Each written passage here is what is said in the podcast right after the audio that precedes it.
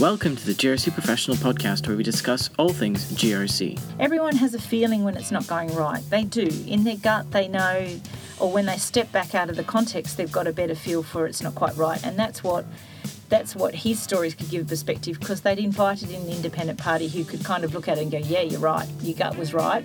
Let's dig deeper and we'll give you the facts about it. Um, but it, it was it was you know full circle on that conversation. But how uh, how fragile that is for a whole lot of organisations. You know, one little outlier can really drag you down.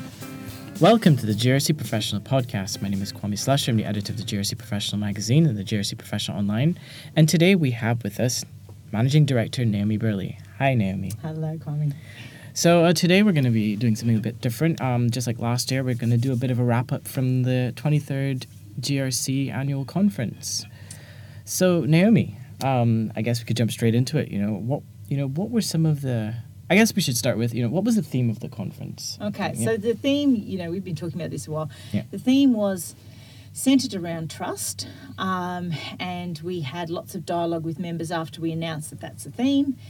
Um, that varied throughout the 12 month period in the sort of lead up and all the prep and talking about conduct and culture and going back and forth on this. But the essential thing is it did actually come back to trust, and I thought it was really interesting. Um, and I was very relieved when it all came together on day two that that all followed through with some really concrete things you could do with it, and, and that it's not this nebulous concept that everybody seems to think it is. So, yeah, that's where we started. We started this journey with coming up with um, with a discussion around trust and the essential role that compliance professionals play in that rebuilding of trust for lots and lots of organisations. All right. Um, so I guess we could zoom in just a little bit more. I know. I guess what were some of you know once you're putting that program together, you know what were some of the things that you hoped members would sort of get from the sort of varied set of speakers that we had? Okay. So when we're putting together a conference, um, it has to meet multiple needs. So just like balancing all your multiple stakeholders, we're trying to cram into that two days a whole lot of things for our members. So although we have this central theme, and I think we answered that, what I've got to make sure is on that program is access to regulators and the, the latest regulatory messages they want to get out. Um, I've got to make sure there are key messages in there to remind our members to invest in themselves and to anticipate the skill set that they're going to need to plan for in the coming 12 months to 24 months. Um, and we need to have some technical regulatory stuff, whatever's the hot topic, to sort of delve into some detail because other people aren't really doing that in the level of detail that our members need it. And then I need to go back to the theme. I need to give really big takeaways um, around those big ticket items that we sort of built into the theme. So I think we actually were able to do that in a lot of ways this year.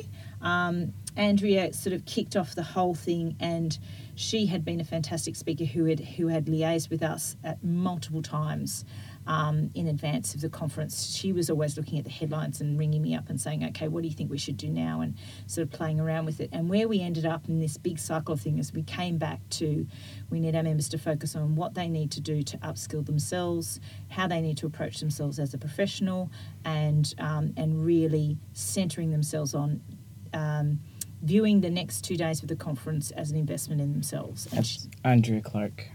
Um, just getting her full name says Andrea Clarke, and she was the author of Future First. Is that Future Fit? Future yes. Fit. Yeah. yeah, yeah. So she's the author of that, and um, yeah, she's and she was amazing. I thought that was really, really good and a really good place to start. So you know, I got a huge list and um, takeaways from that latest research on it 25 days of professional development or investing in yourself. Yeah, and learning um, a skill before the year is out. Yeah, learning a new skill before the year is out. Big, big tasks. So, homework on, from the first speaker. Um, I, I guess then we moved into, you know, the highlight of day one, and there was some great sessions on day one, but, you know, what we knew everyone had come, come for was the regulator panel um, which had started out with um, fewer regulators on it. So, for apologies to everyone who kept being concerned about the time it was taking, um, we ended up with more regulators saying yes than we'd originally set aside time for. So, everyone was um, very, very uh, worked very well in partnership to um, to hone down their messages. And um, I thought it was a really, really valuable session. Um, the insights were fantastic. Tho- those regulators know our members really, really well, so they knew they didn't have to explain compliance to them. They could go straight to whatever their key messages were, whatever they were observing, what they wanted people to change. It was all really, really useful stuff. And I know that we had delegates who who um, who said that they were sort of ringing up work after that session and saying, okay, well we're not we're going to stop doing this. We're not going to respond to the regulator in this way, and we're going to do X, Y, Z instead. Um, which was really, you know, that's what you meant to get out of that session. And I, I I thought it was really interesting, you know, the, the last presenter in a regulatory panel, Ben Kelly from ATO, you know, he did something a bit different where instead of looking outwards, um, people, regulated entities, he looked inwards and looked at some of the changes that ATO needed to make and some of the challenges they had. So I thought that was interesting to have that kind of illustrative lesson. It was. It Um, was yeah. really, really generous of Ben to do that. And the funny thing was that even though um, I'd been in those prep meetings with all of those regulatory speakers, um, they weren't going to consciously tackle the same topic. It was a theme. It wasn't just the regulated who had had to have a recalibration and had to look at trust again. It's all the regulators. Um, you know, even with someone like AFCA coming in their one year anniversary, they had to hit the ground running and look like the real deal and be taken seriously on day one. So it, they were all sharing that challenge, and then Ben just gave us some really great insights into how the ATO is gaining maturity in that space. Yeah. So yeah, you- it's really, really valuable. Really, they, were- they were great speakers. I can't praise them highly enough. Um, and then and then we spent the afternoon looking at again AI and ethics was aimed at. Um, this, this is a future fit challenge for all of us. We need to get really across what technology looks like and get really familiar with those terms, what it might mean. You don't have to be able to code, although some people have suggested that's a valuable skill, but you really need to know what you're talking about when you use the word data as we discovered, you know, on day two. Um, you really need to understand what your organisation has embraced already because a lot of organisations are trying to be innovative in this space and using technology for different purposes. And if you in compliance aren't aware of what's going on, there, there are a whole lot of risks opened up for you. Um, in that space, so it was. I think that was a really valuable discussion and something somewhere we will continue to go. Um, uh, in future events, both throughout the year and, and potentially next year's conference as well. And then, um, and then when we got onto the sort of the, those sort of uh, out there new topics for people, this whistleblowing and modern slavery Yeah. and playing around in that space, um, I think people. Uh, still have a bit of a sense of it not applying to them or it being a nice to have or a policy being adequate or it not being terribly relevant to the Australian market. And I hope that our speakers really um, drove home the point that it's terribly relevant to us. It's a very complex challenge to take on credibly, and credibility is absolutely essential in this space um, because it's one of your trust points as well, both from your employees and your customer base. Um, so, you know, talk about handling multiple stakeholders. This is really upping the challenge in the same year that we all have to understand what fairness really means um, and redefine that boundary. Um, so uh, it, it was really, um, you know, they were really great speakers on that topic. And again, I think this is something we'll continue to revisit. Um, and we want to make sure as well that in compliance, you're across this. It's not something that your CSR or marketing area or HR think they're handling, because we all know that that can be piecemeal and siloed and doesn't contribute to you having the data to handle how you're going with these risks. And they're regulatory risks, Mm. they're real regulatory risks for you. Um, and then, and one of my favourite sessions of the whole conference was the last um, session looking at um, trust governance, conduct, and accountability, and uh, getting getting the sort of short potted history, straight up history of BEAR. Yeah, that was interesting. Um, I still remain incredibly disappointed that ASIC are not going to call their version of it FEAR. what is their acronym? It's something much more complicated, Uh-huh. so like Phoenicia or something like that. I'm not quite sure. Um, they should have stuck with FEAR. In any case, really, really interesting to have those perspectives. Um, I think that there is a huge role for compliance professionals to contribute to directors. I think that the challenge for directors is very much underestimated by the by people in those roles. Um, not by all of them. I mean, Pauline's obviously a very um, Yeah. well equipped director, but she's also been an ex regulator. Yeah. So she's ahead of the game in comparison to a lot of directors out there. And um, I think they lack confidence. I don't think they know how to challenge. I don't think they know how to focus on non financial risks. And I think it's um, a huge area where compliance professionals can step up into an advisory and education role and support their professional development. And I just think the reality is for directors that the hours that they spend in face to face meetings is going to have to increase. They are going to have to allow more time to get across the complexity of papers and to get a real understanding of um, these issues that they're meant to be accountable for. Yeah. And the same Pauline Vamos that you just mentioned, who's from Broad Financial Services, um, it, I thought it was really interesting to get a director perspective on the BEAR and the impact that she thinks it'll actually have versus the kind of, I guess, slogan impact that we've been getting from regulators and other people. Yeah. Um, you know, I- I felt like she was a bit of a reality check. You know, like saying, you know, this is what's actually going to happen. This is as a director what I'm going to do in response to the BEAR. It's not just going to cleanly fall into these sets of slots that the regulator thinks it's going to fall into. So I think it, it raises some interesting questions, and maybe um, if there were regulators still in the room, um, sitting in the audience, maybe that would probably been interesting for them to hear. I think so. I think that Pauline also highlighted some unintended consequences Yep. of this kind of regime. Um, there always are unintended consequences.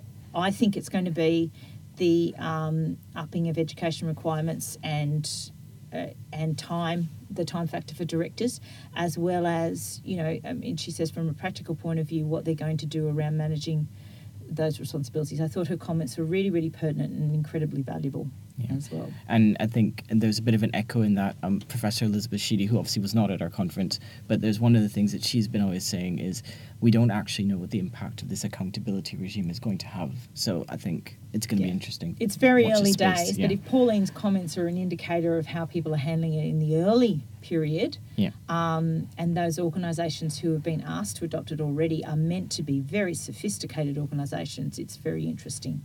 Um, you know, when it spreads to smaller organisations who are already not coping. Yeah.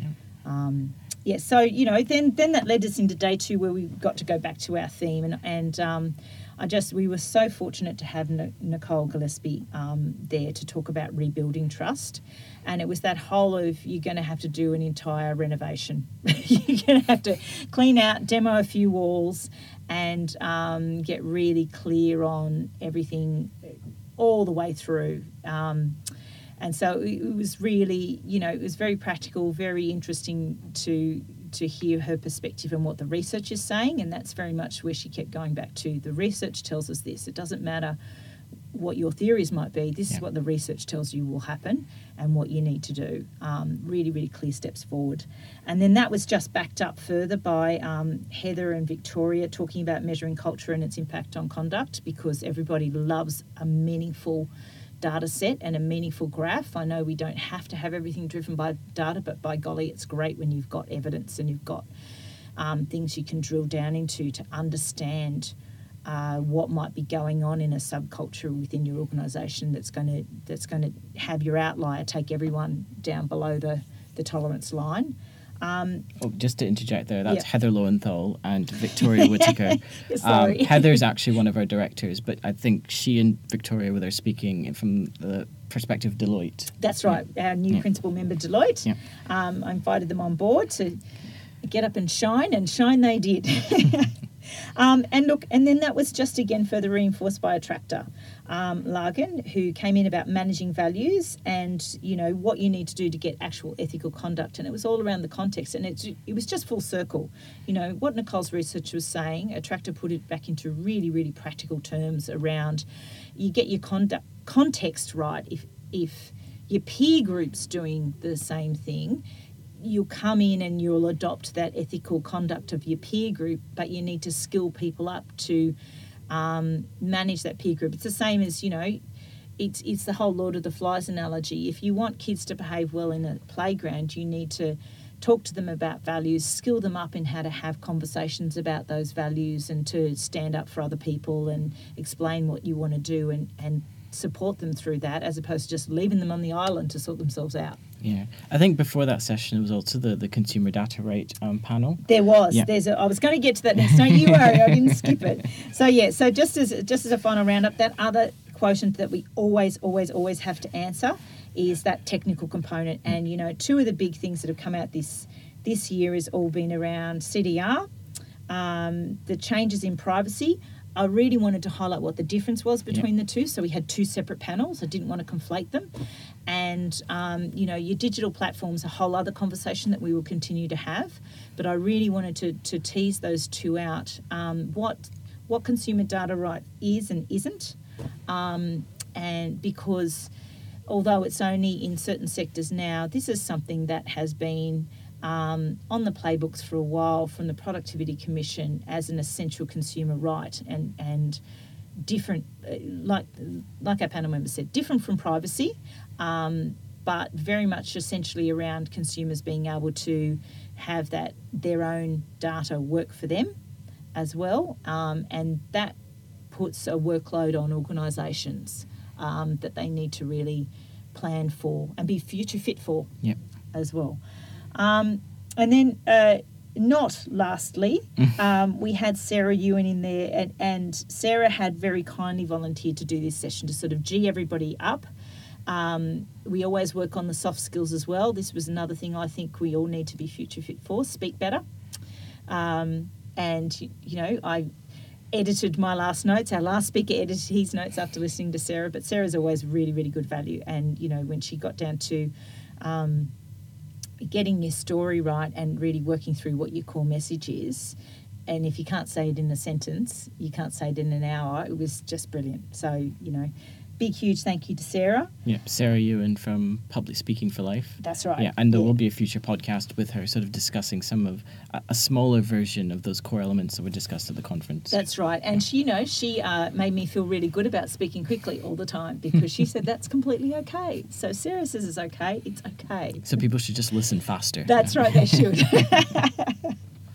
and look, last but certainly not least was Jem. Yeah. Um, Kroll sort of, uh, we've had lots of conversations with um, with Jem over uh, over a number of years now because he's been working in Singapore and he always has a really good story to tell. So they do a lot of investigative due diligence, like the really nitty gritty, sending out um, private investigator kind of stuff. So it's always a great story, and he didn't disappoint. Um, I think if there's any lessons to learn there is that um, if it doesn't smell right on the surface, you're probably right because every time he's sort of been brought in by a client, it's usually when they've smelt a rat, they didn't quite know what to do with it, they needed some verification, and they needed someone who was willing to stand up to the sales team and say, No, you can't do this.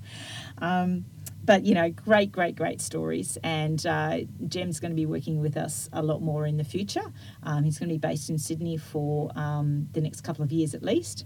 So uh, we look forward to having him on a podcast or a webinar Yeah, soon. definitely. And and his session was interesting because it sort of summarized a lot of the conversations we'd had over the two days on trust and reputational risk. And Yeah, and how fragile it is. Yeah, It's- exactly. It just takes, but you know, and, and this is the thing about the context, this is the thing about the trust thing. Everyone has a feeling when it's not going right. They do. In their gut, they know, or when they step back out of the context, they've got a better feel for it's not quite right. And that's what.